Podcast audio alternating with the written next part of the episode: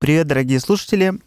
Этот эпизод мы записали еще до 24 февраля, но с тех пор мы прибивали, как и все, в анабиозе, состоящем лишь из новостных сводок. И вот мы немного пришли в себя и возвращаемся к вам в надежде, что наши выпуски помогут вам отвлечься от новостей на достижение науки. Хотя мы не можем публично оценивать происходящее вокруг, мы можем точно сказать, что именно искусство и наука — это то, что связывало народы и страны в самые темные периоды нашей истории. И в то время, когда мы слышим вокруг лишь язык ненависти, универсальный язык науки помогает нам сохранить остатки нашего хрупкого мироздания. Поэтому пока нам позволяют моральные и материальные ресурсы, мы продолжим рассказывать вам о науке и говорить о ней с учеными и из России, и из-за границы. Кроме того, наша статистика говорит о том, что 12,5%, то есть каждое восьмое прослушивание подкаста из Украины. Всем, кто нас слышит, у кого забрали спокойную жизнь, дом, тем, кто проходит через этот ад, мы переживаем о вас, наше сердце и мысли с вами. Мы очень надеемся, что для вас это закончится как можно скорее. Может быть, если вы будете слушать нас дальше, выпуски подкаста будут вам полезны и помогут вам отвлечься в это страшное время. Берегите себя, свою семью и друзей. Надеемся, они сейчас целы и здоровы, и будут здоровы и дальше.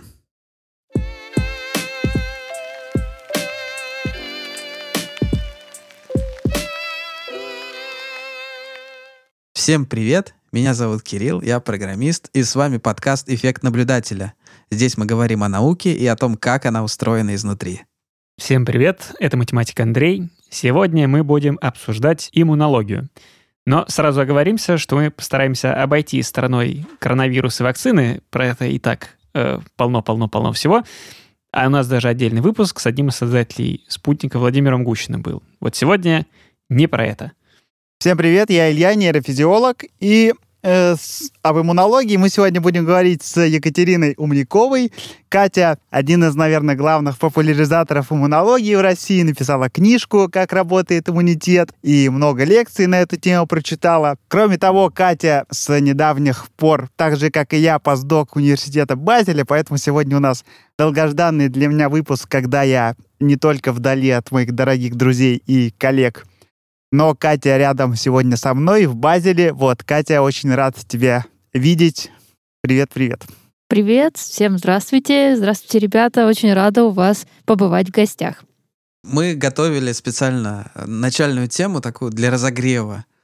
И жизнь подкинула мне буквально просто лучший, наверное, зачин, который мы могли бы э, сделать. Значит, сегодня я еду с ребенком, и все время, каждый раз это всегда происходит. Какая-нибудь бабушка сердобольная начинает мне говорить, у вашего ребеночка шея открыта, или что-нибудь подобное. Потому что ребеночек явно с открытой шеей, он умрет. Его жизнь закончена. Хотелось бы узнать вообще, э, как связано вот это открытие шеи. Мокрые ноги. Да, да, да, да. Вот это вот все, э, естественно, это угнетает наш иммунитет, и мы умрем. Или нет? Как обстоят дела? Что говорят ученые? Ну, вот эти вот все визги по поводу э, холода и сквозняков, как там еще любят э, всякие бабушки и мамы кутать детей, шапку на день, вот это вот все. Прежде всего, это отсыл к тому, чтобы ребенок или взрослый или взрослый ребенок избежал переохлаждения. То есть, понятное дело, что холодовой стресс — это малоприятно для организма. Да, он может э, так или иначе воздействовать на иммунитет, но опосредованно, конечно, не напрямую. Там холод не вызывает э, простуду. Обходящим путем, например, может способствовать тому, что инфекция. Ну, в общем, человек уже носитель инфекции, да, у нас есть какой-то набор микроорганизмов, которые с нами всегда путешествуют, и в ряде случаев иммунитет э, может под таким воздействием проспать. Ну, в общем, отсюда все вот эти прелести, простуда, да, насморк, э, все это с нами и так живет, но если иммунитет проспал, то, в общем, получится то, что получится. Поэтому бабушки, они, конечно, может быть, иногда слишком сердобольные, да, и заставляют э, внуков закаляться. Вот это вот, кстати, отдельная тема для разговора, моя любимая, если честно. Что... Это классно, потому что мы тоже, у нас это записано в плане про закаливание. Я тоже потому что пытался разобраться в этой теме, когда в школе биологии преподавал ребятам про то, как в чем правда, а в чем вымысел с переохлаждением, простудой и закаливанием, потому что я пытался как-то найти какие-то научные работы и не очень понял, работает или нет, но тем не менее, забавно, что когда вот мы с Катей из России работаем в Европе, все думают, что вот вы русские, вы типа холода не боитесь, Да, да, да. вам это ни по чем. А на самом деле я пытаюсь постоянно их убедить, что все работает наоборот, что русских бабушки с детства кутают, и русские на самом деле намного менее устойчивы к холоду, потому что в Европе, там особенно в Англии, вот я знаю, дети, они бегают босиком по холодному полу, ходят там чуть ли не зимой в шортах, то есть какое-то закаливание все-таки работает, по крайней мере, на уровне тепловой чувствительности. А вот что касается именно иммунитета, нырять в прорубь или обливаться по утрам холодной водой, оно как-то влияет на иммунитет? Или это просто не на пустом же, наверное, месте эти все воззрения? Сейчас я перед этим хотел персональную историю бахнуть. Самое холодное для меня, вот я ощущал холод больше всего. Это было в Испании. Как бы это не звучало не странно, я там какое-то время жил и учился, и довольно холодно было в Мадриде, там бывает довольно холодно. И стены там совершенно не чита русским, там такие стеночки, и особо ни, никто не греет. Ну, просто ты одеваешь термобелье, потом еще какой-нибудь слой, еще слой, и вот так ты живешь э, холодные времена. Да, вот мы же тоже с Ильей буквально недавно были в Израиле, что, казалось бы, еще южнее. И тоже там околеть можно было. А местные говорят, ну так а- ну, оденьтесь потеплее. Ну, это примерно так и происходит. Так что с закаливанием, да? Слушайте, но если это вот, да, вот тут прозвучало ныряние в прорубь или обливание холодной водой, больше похоже на какой-то именно холодовой стресс и истязание организма, да, то есть когда человек абсолютно неподготовленный, например, там а, в ночь крещения плюхается в прорубь, зарабатывает себе не только воспаление легких, но еще это, это в самом лучшем случае, если честно, потому что всякие инфаркты, инсульты происходят гораздо чаще. Больше похоже на то, что вы просто стрессируете свой организм. И да, конечно, ваши иммунные клетки выйдут на это воздействие стрессовое, да, то есть они выйдут из своих, так скажем, убежищ внутри организма и начнут искать инфекцию для того, чтобы как-то с ней побороться или что-то. В общем, но это ненадолго. Это, во-первых. Во-вторых, они, скорее всего, из-за того, что организм стрессирован, не получат достаточное количество информации о том, что вообще стоило бы сейчас сделать то есть попросту могут запутаться и э, не найти то, что угрожает им. То есть в плане именно резких воздействий на неподготовленных людей это чаще всего приводит к прям противоположному эффекту. Что касается последовательных процедур, да, вот когда там нужно уменьшать на 1 градус э, температуру воды, которой ты обливаешься, да, и я все время шучу на тему того, что после нуля градусов, наверное, будет как-то сложно э, справиться с этим, да, то есть понижать еще дальше а, в общем, если резюмируя э, кратенько, последовательные какие-то растирания холодным полотенцем или опускание ног в э, холодную воду на там 30 секунд или как-то там рекомендуют эти советские учебники, навряд ли приведут к тому, что иммунитет ваш укрепится. Максимум, что может быть, это благоприятное воздействие на сосуды, на сердечно-сосудистую систему, укрепление закаливания, да, то есть когда у вас э, расширяются и сужаются сосуды, довольно быстро это все происходит, э, не происходит чрезмерной отдачи тепла, да, или там э, сужение кровяного русла, расширение. То есть это, в общем, больше к физиологии, к такой, к сосудистой. И тема совершенно не про иммунитет. А посредованно, может быть, есть какой-то эффект, но таких исследований, которые бы показали явное э, преимущество, в этом смысле мне не попадались, и я довольно много провела времени для того, чтобы найти такую информацию, хотя бы близко. Я вот видел, э, я не помню, это было исследование, кто-то рассказывал про исследование, это, конечно, две разные вещи, но все-таки, что субъективное ощущение холода тренируется, то есть два человека просто будут по-разному ощущать холод. Для кого-то будет холодно, а кому-то будет не холодно, просто потому что, ну, вот это как-то закалено, не знаю, это как-то запомнено, что это не холодно. Тебе ощущается это не так холодно. Слушайте, вот есть э, очень интересный в этом плане человек, Антон Шейкин, физик. Если знаете такого, в Петербурге, по-моему, он как раз в этом, в СПБГУ, по-моему, я сейчас Бэтмон, точно не вспомню. Ну да. Так вот, он ходит в очень легкой куртке зимой и говорит, что существуют законы термодинамики, по которым мне не будет холодно. Ну, в смысле, он как-то себе так это объясняет, что есть термодинамика, есть наука, и вот мне не холодно. Я хожу там в э, минус 25 в легком пиджаке. Он даже интервью как-то давал по этому поводу. Вот, и я как-то тоже слышала это его объяснение, оно довольно забавное вообще. То есть в плане именно воздействия какого-то такого сознания, да, или там, я не знаю, мысли, какие силой мысли, просто мне не холодно, сейчас у меня так не работает. Но я тогда хочу резюмировать по поводу, то есть и то, что касается простуды, и то, что касается закаливания, то там ключевым фактором является стрессорное какое-то воздействие, и стресс как-то тренирует организм, маленький такой какой-то мягкий стресс тренирует организм, и так как мы знаем еще со времен Ганза Силье с начала 20 века, что стресс подавляет иммунитет, то если мы будем как-то его подавлять легонечко, то он к этому делу адаптируется и каким-то другим. То есть это не специфическое воздействие, а, в принципе, при любом другом стрессе, да, психологическом, физическом каком-то будет плюс-минус та же история. То есть можно себя подготовить к стрессам, и когда будет какой-то, попадаешь вдруг на холод, такой, ну это ничего, и иммунитет не будет подавляться. Возможно, какое-то такое воздействие.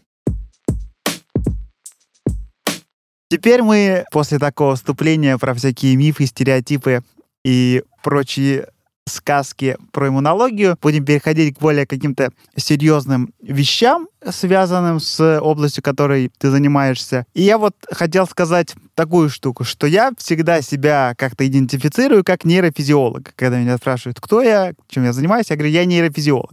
Я не говорю, что я биолог, и даже обычно не говорю, что я физиолог. Я говорю, что я нейрофизиолог, то есть это такая достаточно для широкой аудитории узкая область. При этом для каких-то более знакомых с областью специалистов нейрофизиология тоже огромная область. Кто-то занимается зрением у пауков, кто-то занимается э, двигательными нарушениями э, там, у птиц, кто-то занимается психическими расстройствами у мышей, как я. И я более чем уверен, что в любой области, в том числе в иммунологии, тоже есть огромное количество каких-то более узких направлений, которые для людей, которые непосредственно с этой темой не связаны, не очевидны. Кажется, что, ну, иммунология и иммунология, понятно, что вот вы занимаетесь каким-то иммунитетом.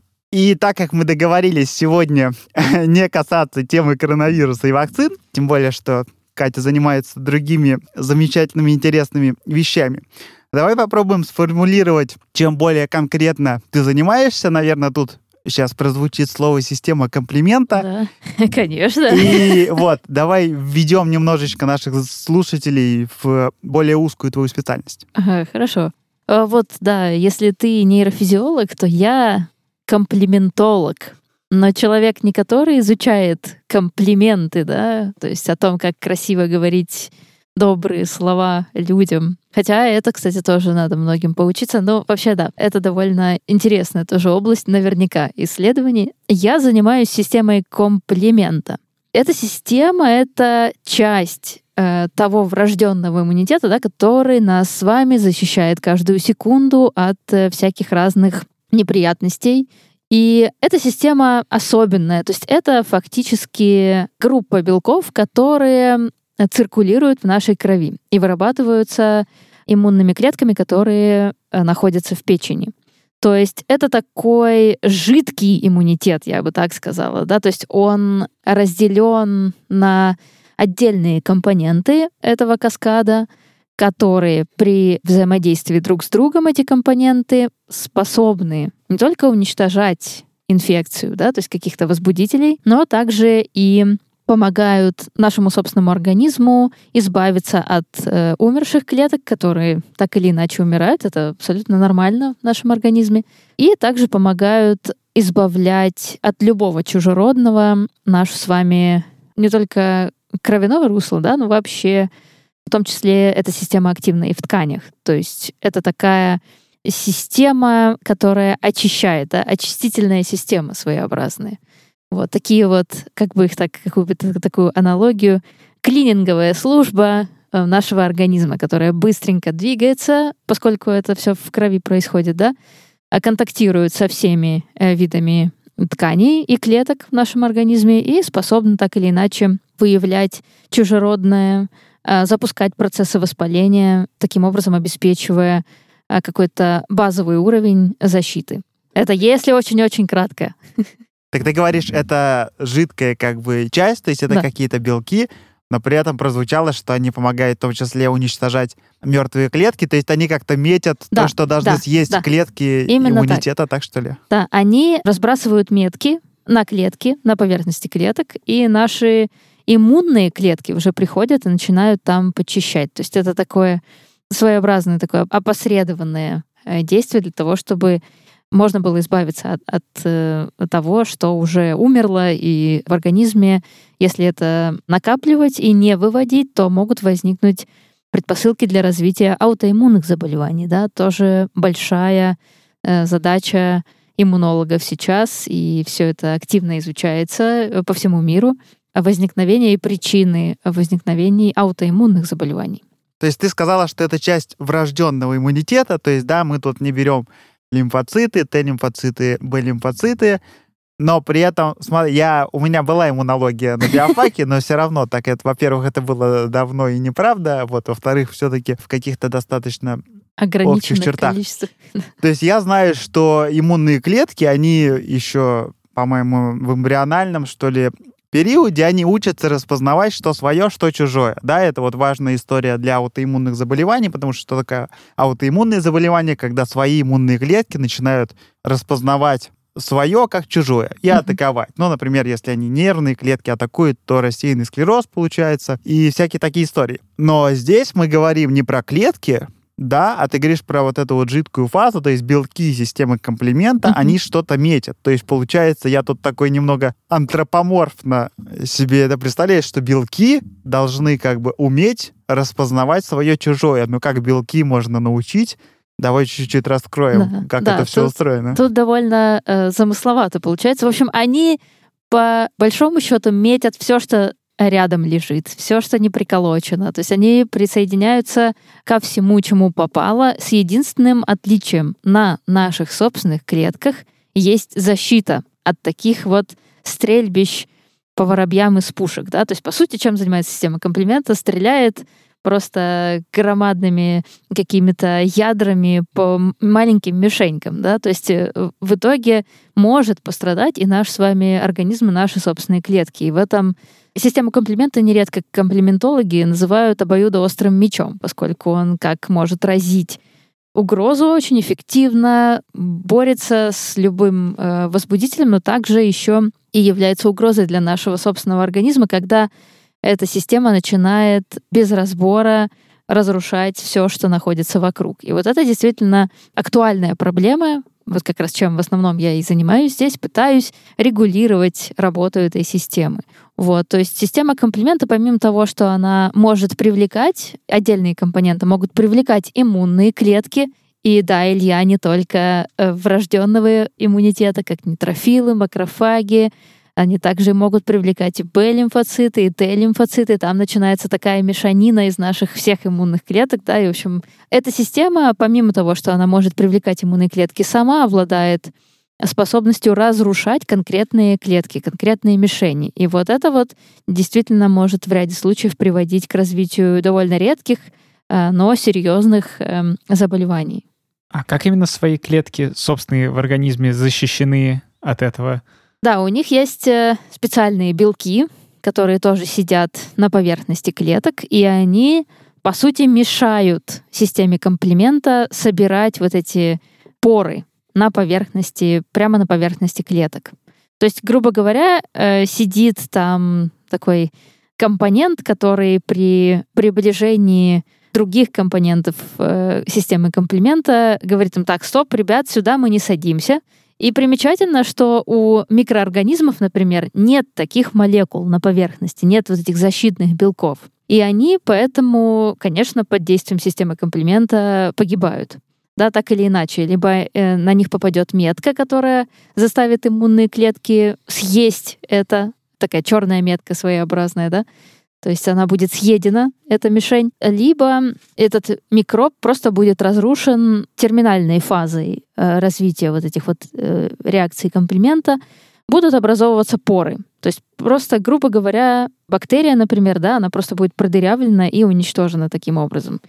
Вот такие вот э, хитрые, некоторые, кстати, э, микроорганизмы научились воровать у нас с вами такие регуляторы. И вот как раз тоже я занимаюсь этой темой. Больше у нас в нашей лаборатории есть разговор как раз о том, чтобы привлекать наши собственные регуляторы на поверхность поврежденных клеток и не позволять системе комплимента устраивать там воспаление и разбой. А регуляторы в смысле, что эти бактерии могут э, контролировать деятельность э, системы комплимента? Да, то есть они воруют вот наши собственные регуляторы и сажают на поверхность своих клеток, и таким образом защищаются от нее. Говорят, типа, не-не-не, я свой, меня трогать не нужно, я под защитой. Вот это была как раз первая мысль, что раз бактерии так быстро могут вырабатывать устойчивость к антибиотикам, как же они до сих пор не выработали устойчивость к этой системе? Они пытаются, есть многие стафилококки, стрептококки, менингококки, которые умеют э, обходить. И даже, кстати, некоторые паразиты. У паразитов тоже есть такие белки, которые привлекают наши собственные регуляторы на поверхность тела, да, можно так сказать, тела паразита или клеток паразита. И таким образом он маскируется под своего. Я вот тоже хотел спросить в этой связи. Ты сказал, что бактерии, у них нет этих молекул. Есть ли тут принципиальное отличие у эукариотических паразитов, всяких там грибков, малярийных плазмодиев, потому что их, как известно, сложнее выводить. У нас тут был выпуск второй с Сашей Белявской про, про малярию, что mm-hmm. эукариотические паразиты, с ними сложнее бороться. Есть ли тут какие-то тоже принципиальные отличия? А у дрожжей тоже были найдены подобные белки. И, насколько я помню, да, они были описаны уже. И вот эти вот э, всякие грибковые поражения способны быть устойчивыми тоже к атаке системы комплимента. Но в какой-то степени помогают наши собственные иммунные клетки. То есть если не комплимент сам по себе разрушит, то, по крайней мере, те черные метки, которые разбросает он по этим организмам, призовут на помощь наши иммунные клетки. Но вообще, если говорить о системе комплимента, конечно, она не не, не, не всесильна, к сожалению. И от нее уходят и э, микроорганизмы, и паразиты, особенно те паразиты, которые живут внутри клеток, конечно, потому что до них уже добраться в системе комплимента довольно сложно. Ну, в общем-то, иммунным клеткам а, тоже. Я все правильно понял, что по сути система свой-чужой, то есть распознавать, она распознает своих. То есть метится все, что не свое. Да, она, в общем, есть как таковая специализация, да, то есть все-таки запускается она, в общем, есть такие физико-химические свойства определенных поверхностей, да, на которых э, система комплимента запускается охотнее. Но при случае может э, все это э, развертываться на поверхности наших собственных клеток. Но метит она, как правило, если уж активируется, если уж происходит вот запуск этого каскада, то все, что вокруг находится, будет так или иначе этой системой отмечено. Я просто почему это спрашиваю, что система врожденная, да, но если она врожденная, то она не может знать все, да, в целом на кого реагировать, то есть записано ли это в нашем ДНК, как вот с этим криспом, да, у кого-то, я не помню, у кого uh-huh. там записаны кусочки геномов вирусов, да, повторяются. То есть, угу. видимо, организм запоминает таким образом. Я не помню, у кого это, Илья расскажет. Да, у, у системы комплимента есть какие-то определенные паттерны, которые распознаются, да, например, э, комплекс антиген-антитела, иммунный комплекс. Потом некоторые полисахариды на поверхности, могут они распознаваться отдельной системой комплимента, то есть есть отдельные молекулы, которые распознают, из которых начинается развертывание этого каскада. Но поскольку уже последующие этапы включают в себя более такое неспецифическое связывание, то за счет этого может э, быть помечено и отмечено все что угодно, да, то есть любая молекула, которая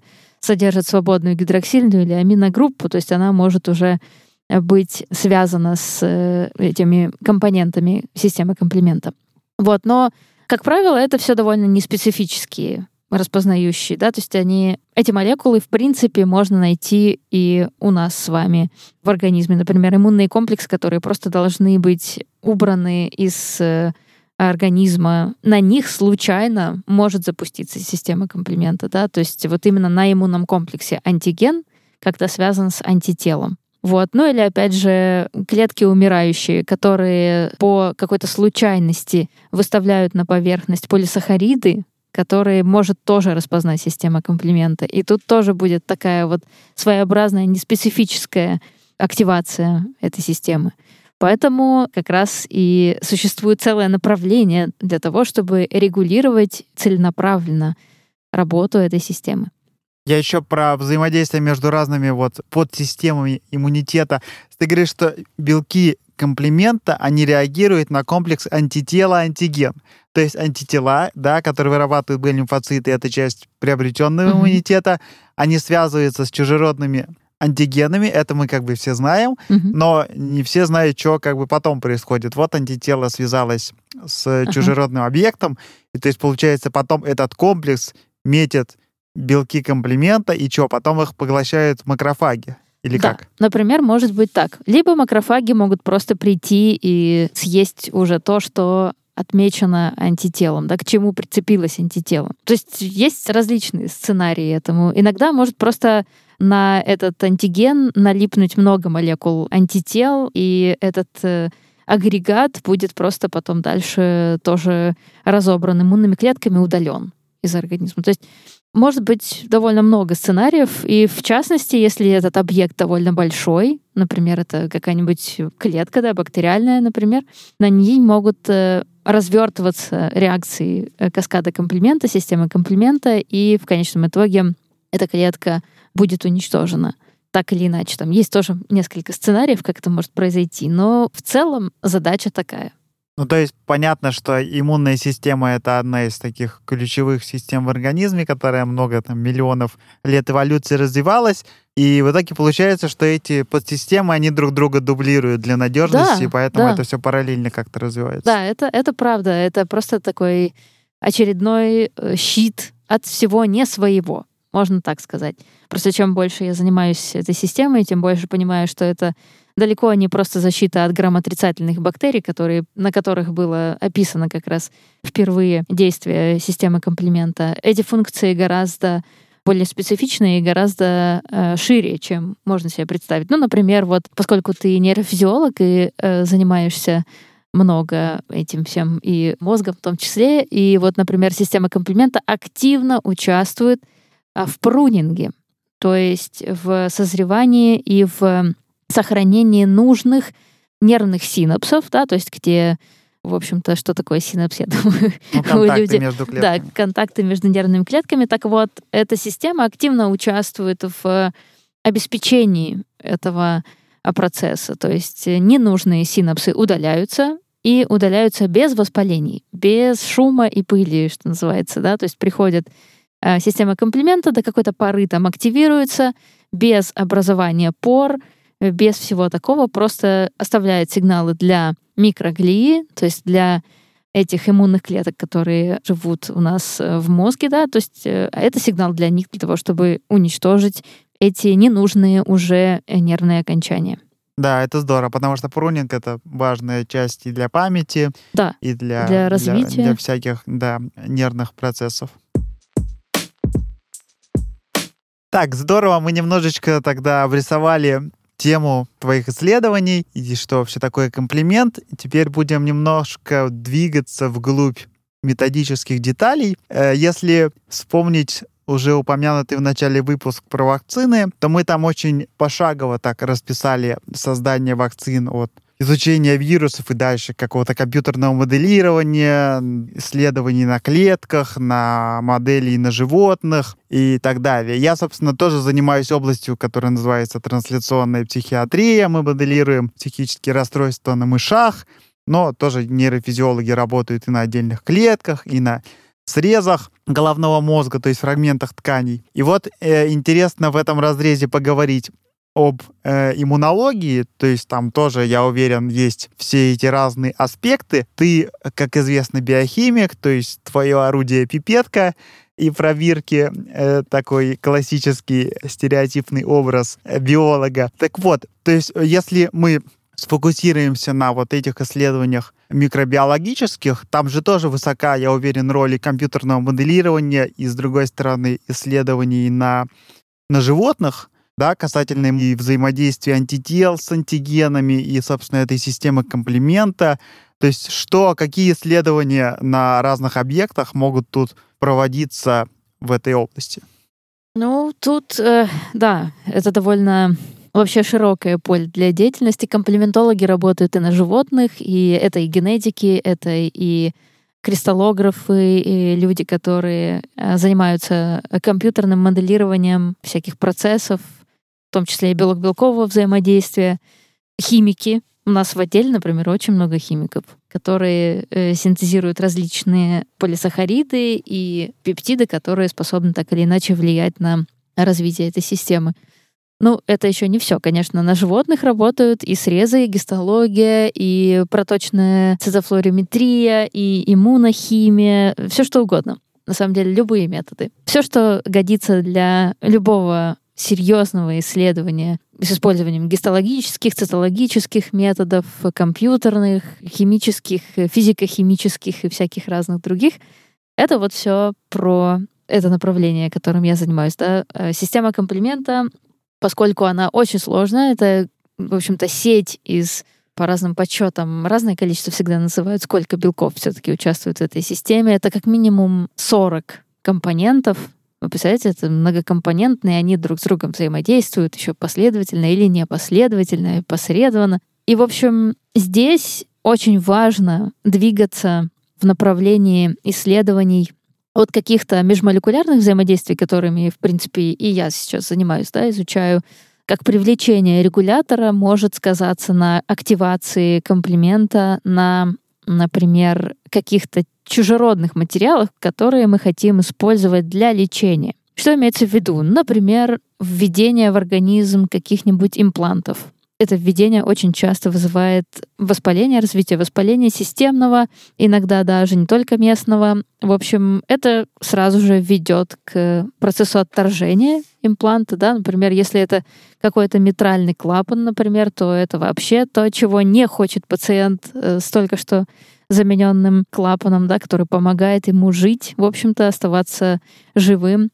Также я уверена, что пациенты, которые вынуждены прибегать к процедуре гемодиализа, они тоже не хотят постоянного употребления лошадиных доз э, веществ, которые подавляют иммунитет, да, то есть поскольку они используют э, фильтры для того, чтобы так или иначе очищать кровь, да, это, конечно, тоже ведет к тому, что иммунитет будет э, активничать на этих искусственных поверхностях.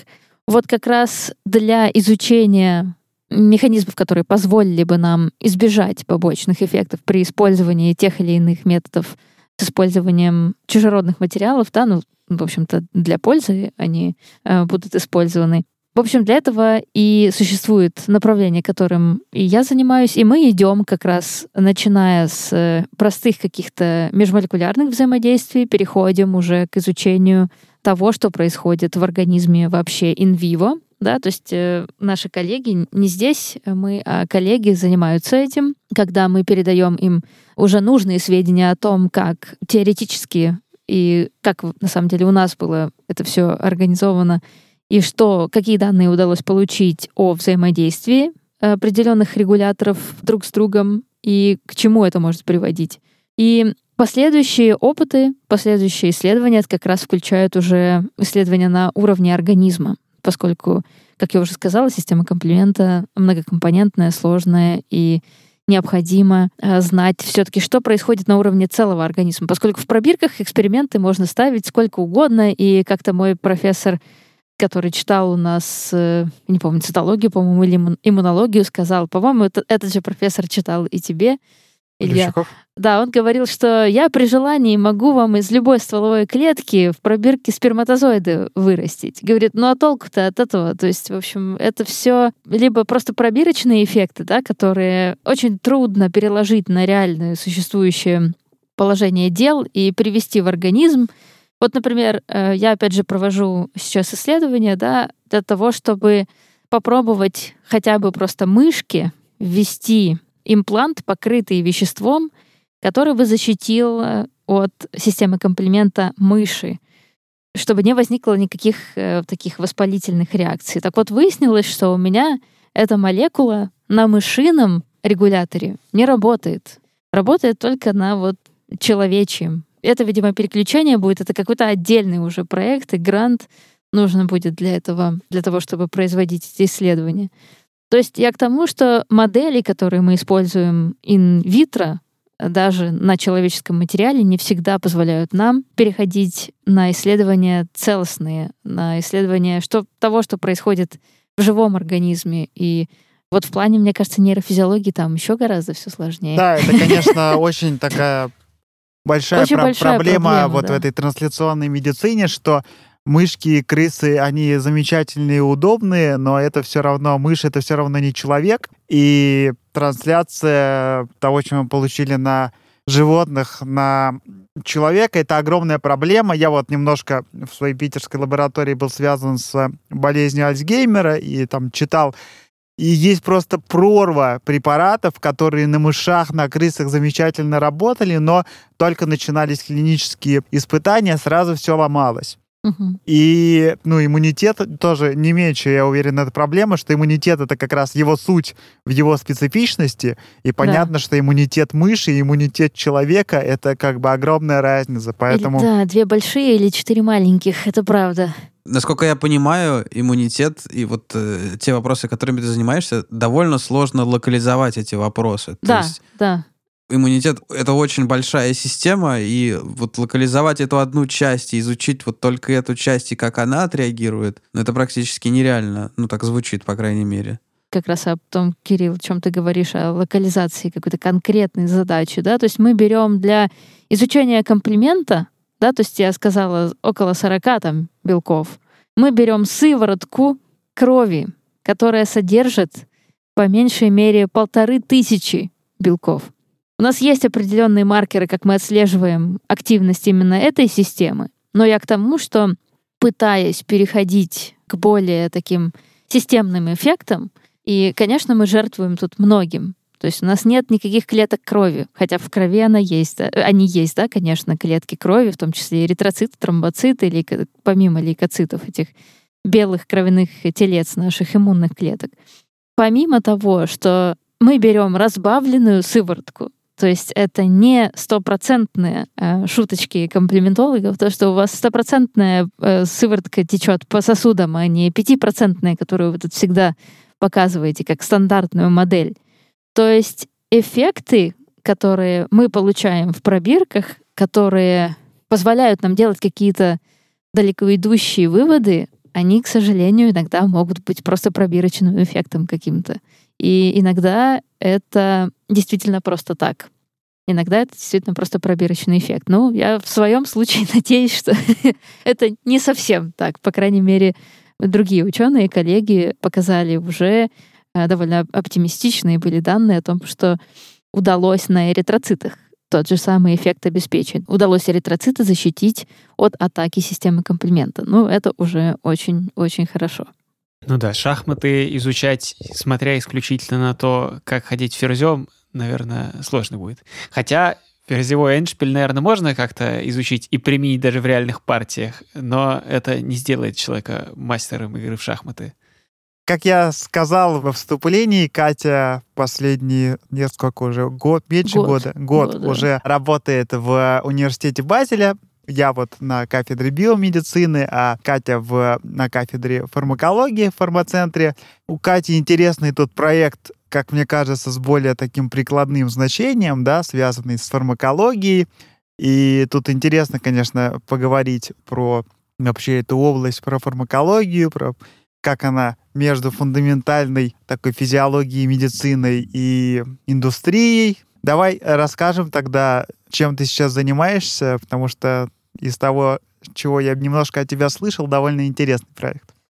А, ну да, вот как раз я, я уже немножко даже упомянула о том, что я занимаюсь тем, что разрабатываю и изучаю пептиды. Это такие маленькие белковые молекулы, да, это где-то до 13-14 аминокислотных остатков. Это довольно небольшие белки, очень маленькие белки, если можно так сказать, которые способны привлекать из кровяного русла, из э, межтканевой жидкости регуляторы комплимента. А конкретно один регулятор, который э, блокирует центральный путь каскада. То есть, когда он присутствует на поверхности какой-то клетки, да, например, или мишени, или любого материала. Это может быть э, имплант, это может быть донорский орган, это может быть вот эти липосомы, да, опять же, тут не хотели поднимать тему вакцинации ковида, но опять же, можно так защищать вот эти частички липидные, да, для того, чтобы они не разрушились раньше, чем вещество действующее, в общем-то, сработало там, где оно должно сработать.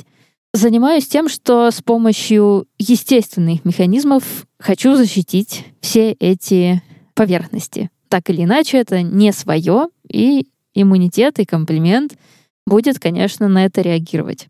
Хорошо, что он вообще реагирует на не свое и на что-то свое уже умершее, это здорово, но для лечения часто используются материалы, которые, конечно, синтетические, которые, конечно, вообще никаким образом э, не могли бы получиться у нас э, в организме, да, то есть это какие-то даже металлоконструкции иногда вводятся, керамические всякие материалы, стекло. Да, надо сказать, что альтернатива сейчас это просто подавлять иммунитет по полной, чтобы как-то этим пользоваться. И это же очень плохо. Ведь это очень плохо. Это гарантия того, что человек может э, приобрести тяжелые заболевания, ну, не только инфекционные природы. Например, если подавлять иммунитет систематически, да, это вообще может привести к какой-то такой своеобразной гиперкомпенсации и возникновению либо аутоиммунного заболевания, либо какой-то серьезной аллергии.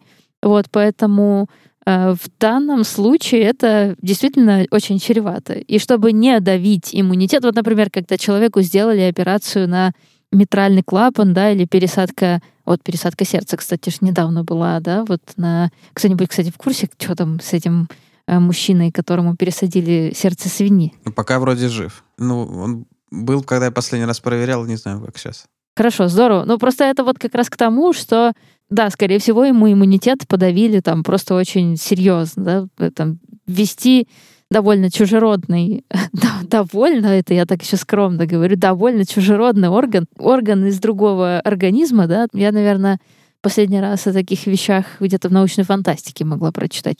Вот, но сейчас уже это реальность. И вот чтобы как раз избежать использования подавления иммунных реакций, да, избежать полностью подавленной иммунной системы, избежать э, нежелательных эффектов используются как раз локальные регуляторы. Да? То есть, допустим, у нас есть молекула, которую мы можем покрыть какую-то поверхность, которую мы хотим защитить, и таким образом избежать чрезмерного воспаления, избежать э, нежелательных иммунных реакций. Поскольку комплимент он туда и клеток иммунных подзовет, эти иммунные клетки начнут еще подъедать там какой-нибудь материал, который мы ввели. То есть это все может закончиться не очень хорошо, и, в общем, этого э, не нужно для того, чтобы в общем-то, в общем лечении. Вот. Э, для того, чтобы не препятствовала система комплимента этому, а можно использовать, например, такой подход. Ну, опять же, у него есть свои плюсы, есть свои минусы, как у любого подхода, поэтому исследовать это все довольно непросто. Вот я сейчас пытаюсь, например, посадить эти маленькие белковые молекулы на липидные капсулы, в которых можно доставлять разные лекарства. Ну, в том числе вот с вакцинами был такой фокус уже проделан, да, и мы все знаем о том, что были какие-то побочки, как это называется, от введения таких липидных капсул. Но также многие пациенты, которые получают, например, препараты для химиотерапии, они тоже сталкиваются с такими псевдоаллергиями, которые нередко приводят к летальным исходам. Вот для того, чтобы это все погасить, для того, чтобы этого не происходило, можно попробовать использовать тоже этот подход. Но это пока что очень-очень сложно. Вот я вот все пытаюсь подсадить эти пептиды так, чтобы они могли, во-первых, привлечь регулятора, во-вторых, регулятор был там активен. Вот, пока что мне этого не удается. Но я над этим работаю. Понятно, какие в этом положительные стороны. Собственно, цель заявленная и является главной положительной стороной. А ты упомянула какие-то отрицательные стороны. В чем тут они стоят, кроме нежелательных реакций? Ну да, кроме нежелательных, конечно, на этих, на поверхности этих имплантов могут, э, например, да, если мы берем конкретно какой-то случай, то могут возникать какие-то биопленки с разных организмов, которые желательно которых, от которых бы избавить наше тело, да, э, но да, в общем-то, скорее всего, пострадает противомикробный какой-то иммунитет. В плане именно нежелательных реакций, каких-то побочных эффектов, Прежде всего, да, когда система комплимента тоже подавляется, сразу же э, возникает э, ряд инфекционных заболеваний. Опять же, локально или системно это уже дело другое, да, то есть в зависимости от того, какой конкретный был введен ингибитор, регулятор, то есть в основном это, конечно, подавляющее вещество, которое подавляет э, каскад комплимента, но также зависит от локализации Система комплимента, она, в общем-то, ну, я бы, наверное, сказала, что она практически везде плавает. Компоненты этой системы синтезируются многими клетками. В общем-то, довольно много самих белков содержится в сыворотке крови, то есть там, вот, например, центральный компонент комплимента — это чуть ли не там какие-то миллиграмм в миллилитре, то есть это очень большие концентрации, да, то есть я к тому, что э, роль этой системы она довольно важная, и при подавлении, скорее всего, возникнут какие-то свои нежелательные побочные эффекты, но в главном образом пока выявили вот как раз микробные инфекции. Но кто знает, может быть, это может также отразиться на возникновении, например, аутоиммунных заболеваний. То есть, в общем-то, нужно всегда держать руку на пульсе и отслеживать реакции и отслеживать, конечно, побочные эффекты. То, что ты делаешь, это не подавление же э, работы системы комплимента, это создание какой-то территории как между границами. Ну, то есть, что там система комплимента не будет работать. Ну да. То есть туда может плохой человек прийти и там начать жить и его не найдут. Вот это вот иногда может быть проблемой. Например, если попала какая-то бактерия при установке какого-то импланта, например. Система комплимента отреагирует, если нет никакого регулятора, да, если нет никакого защитного такого стопорящего действия. Конечно, она отреагирует и избавит тело от э, возбудителя.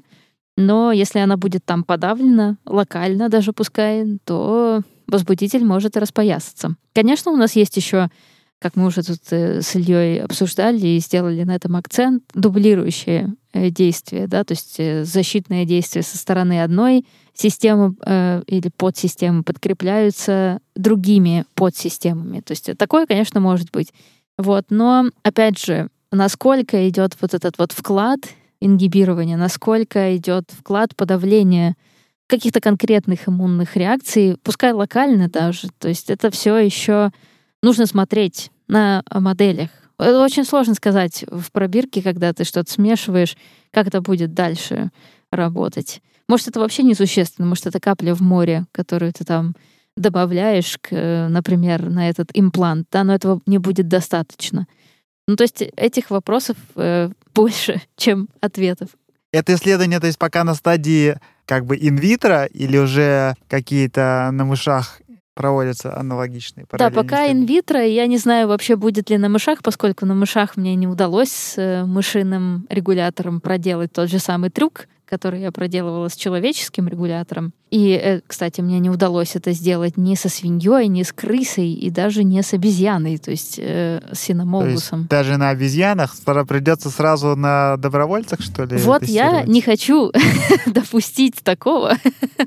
Поэтому нужно найти какой-нибудь э, компонент, который бы помог э, привлекать именно какие-то э, регуляторы э, животных. Да? То есть это все-таки должны быть исследования на животных моделях. Это не только потому, что я хочу опубликоваться в Nature или в Science, да, а потому что, а потому что это необходимо дальше ну, при да, изучении. есть вообще протокол как бы одобрения любых лекарственных препаратов, FDA там Вот, или европейским агентством. И вот это интересная такая тема, которую мы затронули, что иногда непонятно, как вот перепрыгнуть эту пропасть между мышами, крысами и людьми, потому что, да, в каких-то ситуациях получается сделать на обезьянах. Насколько я понимаю, после истории с талидомидом как раз Мгм. сделали обязательным тестирование на обезьянах, потому что там суть была в том, что у мышей этот препарат не вызывал никаких токсических реакций него и, же- и сразу пустили на, на людей. изотип, да, какой-то рецептора как раз не реагировал на э, таким образом, как у людей. Ну да, все-таки да, мышей и обезьян разделяют много миллионов лет эволюции. И, но если пока непонятно, пока даже обезьяне модели не помогают, то это, да, выглядит как таким большим челленджем для этой области. Хотя мы... Надежда есть, что будет какое-то general решение, да, общее какое-то решение, Да. потому что тут же еще вопрос, э, что может быть скачок от человека к человеку тоже довольно проблематичный. В общем, да, я как раз работаю, э, пытаюсь, вернее, понять, какие параметры на это влияют, да, то есть как general, что называется. Будет ли возможно вообще использовать этот подход как общий? И что для этого нужно? Вот как раз вот э, я тут недавно, как раз накануне буквально получила результаты о том, что на мышах пока у меня не получается в той же тест-системе сработать. И, конечно, хочется переходить к этим моделям, поскольку... А дальше-то что я буду делать? То есть вот у меня начнутся эксперименты инвитро, и, э, в смысле инвиво, и тут пока что глобальный такой стопор, пока это не работает. Я думаю, что вот эти 14 аминокислот можно каким-то образом модифицировать так, чтобы удавалось получать тот же самый желаемый эффект у людей. То есть, грубо говоря, увеличивая вот эту вот вероятность и силу взаимодействия с регулятором. Таким образом можно подстраивать. То есть э, 14 аминокислот — это, правда, не очень много. Сейчас, особенно для пептидного синтеза, это так, это вопрос э, нескольких часов синтеза. Поэтому если удастся это сделать и конкретно вот такой проводить такой тонкий уже тюнинг, да, тоненькую настройку, что как раз вот я собираюсь сделать э, с э, регуляторами животных, попробовать так или иначе настроить свою молекулу на то, чтобы она отлавливала еще и регуляторы комплемента животных, то было бы очень интересно дальше посмотреть, как это можно притворить в жизнь, потому что пока что, конечно, это просто модели в пробирке. Всегда есть путь безумного ученого и начать имплантировать себе что-нибудь. Ну нет, что-то мне пока, пока такое не хочется. Знаете, 14 аминокислот, это, конечно, не сильно опасно, да, но хотя это уже запустит иммунный ответ, если попадет э, в нужное место. Вот, но тем не менее, конечно, пока что я этим заниматься не планирую. Надо как с закаливанием. По одной аминокислоте. В определенные последовательности.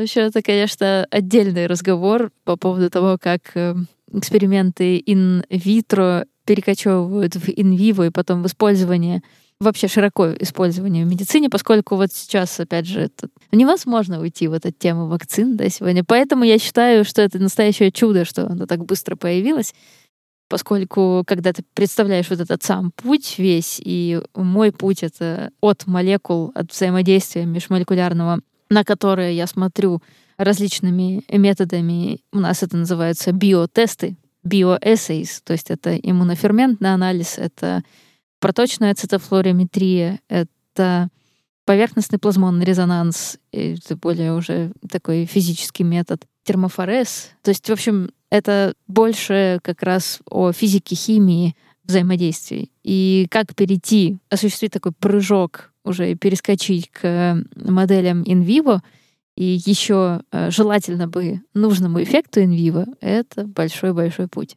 Но надо сказать, что оно так быстро появилось, потому что люди последние лет 30 изучали вот эти general всякие вещи. Это не то, что оно прям хоп и появилось. Ну да, это правда. Это было не на коленке. Вот в, как-то многие люди говорят, что вот это очень быстро. Я в плане быстро, да, понятное дело, что люди работали над этим очень долго и над векторами, и над э, всеми отдельными компонентами, отдельно взятыми, да, вакцин и о том, какую вакцину в чем, в каком буфере хранить и так далее, и так далее. То есть это все не, не появилось так вот вдруг.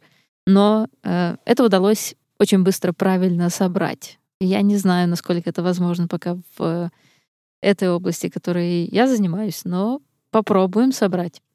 Так а вот то исследование, которым ты занимаешься, оно звучит как такая действительно фундаментальная фармакология, которая в перспективе будет применяться к очень широкому спектру разных лекарств.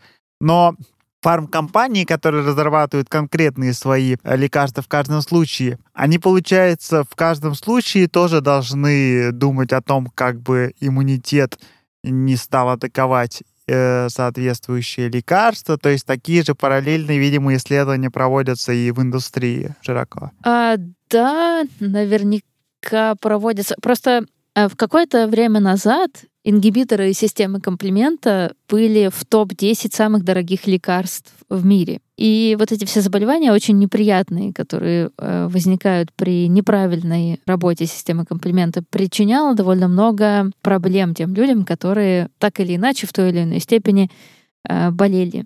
Поскольку, да, там все-таки, что называется, it depends, да, то есть там есть разные э, степени поражения в данном случае.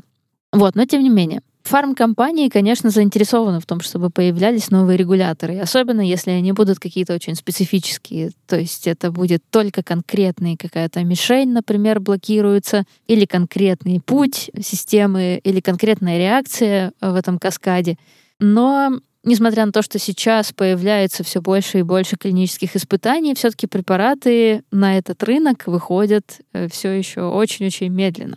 Я не знаю, кстати, что происходит с э, компаниями в Базеле и насколько они заинтересованы в, э, в ингибиторах системы комплимента, да, в регуляторах.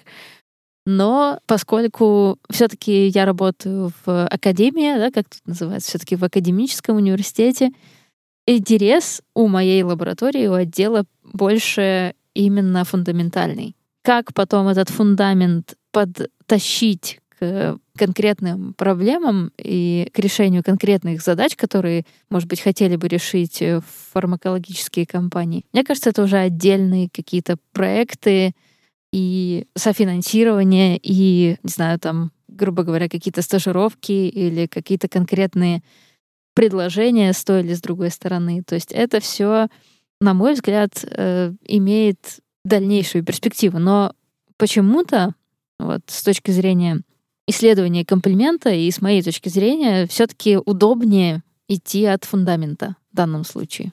Я поясню для наших слушателей, что город Базель, в котором мы с Катей живем, это столица мировой фарм-индустрии, потому что Навартис и Рош здесь расположены, это они входят ну, сейчас все меняется, но в пятерку точно крупнейших мировых фарм-компаний. Ну и другие фарм-гиганты тут тоже представительство имеют, поэтому тот и очень... рядом находится. Там. Да, тут очень тесно переплетена индустрия и академия, много всяких они грантов выделяют. У нас даже есть аспиранты в лаборатории, которых совместная там аспирантура, они тестируют какие-то препараты. Поэтому Базель — это хорошее место для исследований в области фармакологии. Да, кстати, у нас же тоже есть одна компания, которая на этаже прямо с нами работает, но это вот как раз не больше не про э, мою мини-группу, да, которая сейчас состоит из меня и студентки магистра, которая пришла ко мне работать с января. Вот, у нас сейчас пока довольно такая уютненькая маленькая группа. И... Ну вот имплантировать не обязательно себе. И, и заканчивающийся грант. Так что на имплантацию уже может не хватить. Э, на такой оптимистичной ноте о перспективах всех этих фармакологических исследований мы будем закругляться. Катя, спасибо огромное за очень интересный, воодушевляющий разговор. У нас в гостях была Екатерина Уникова, постдок университета Базеля. Всем до новых встреч. Приходите к нам в телеграм-канал Observer Effect. Подписывайтесь на всех подкаст-платформах. Слушайте нас, рассказывайте друзьям. Присылайте свои предложения о каких-то темах и выпусках. И всем до новых встреч. Всем пока. Спасибо, ребята. Пока-пока.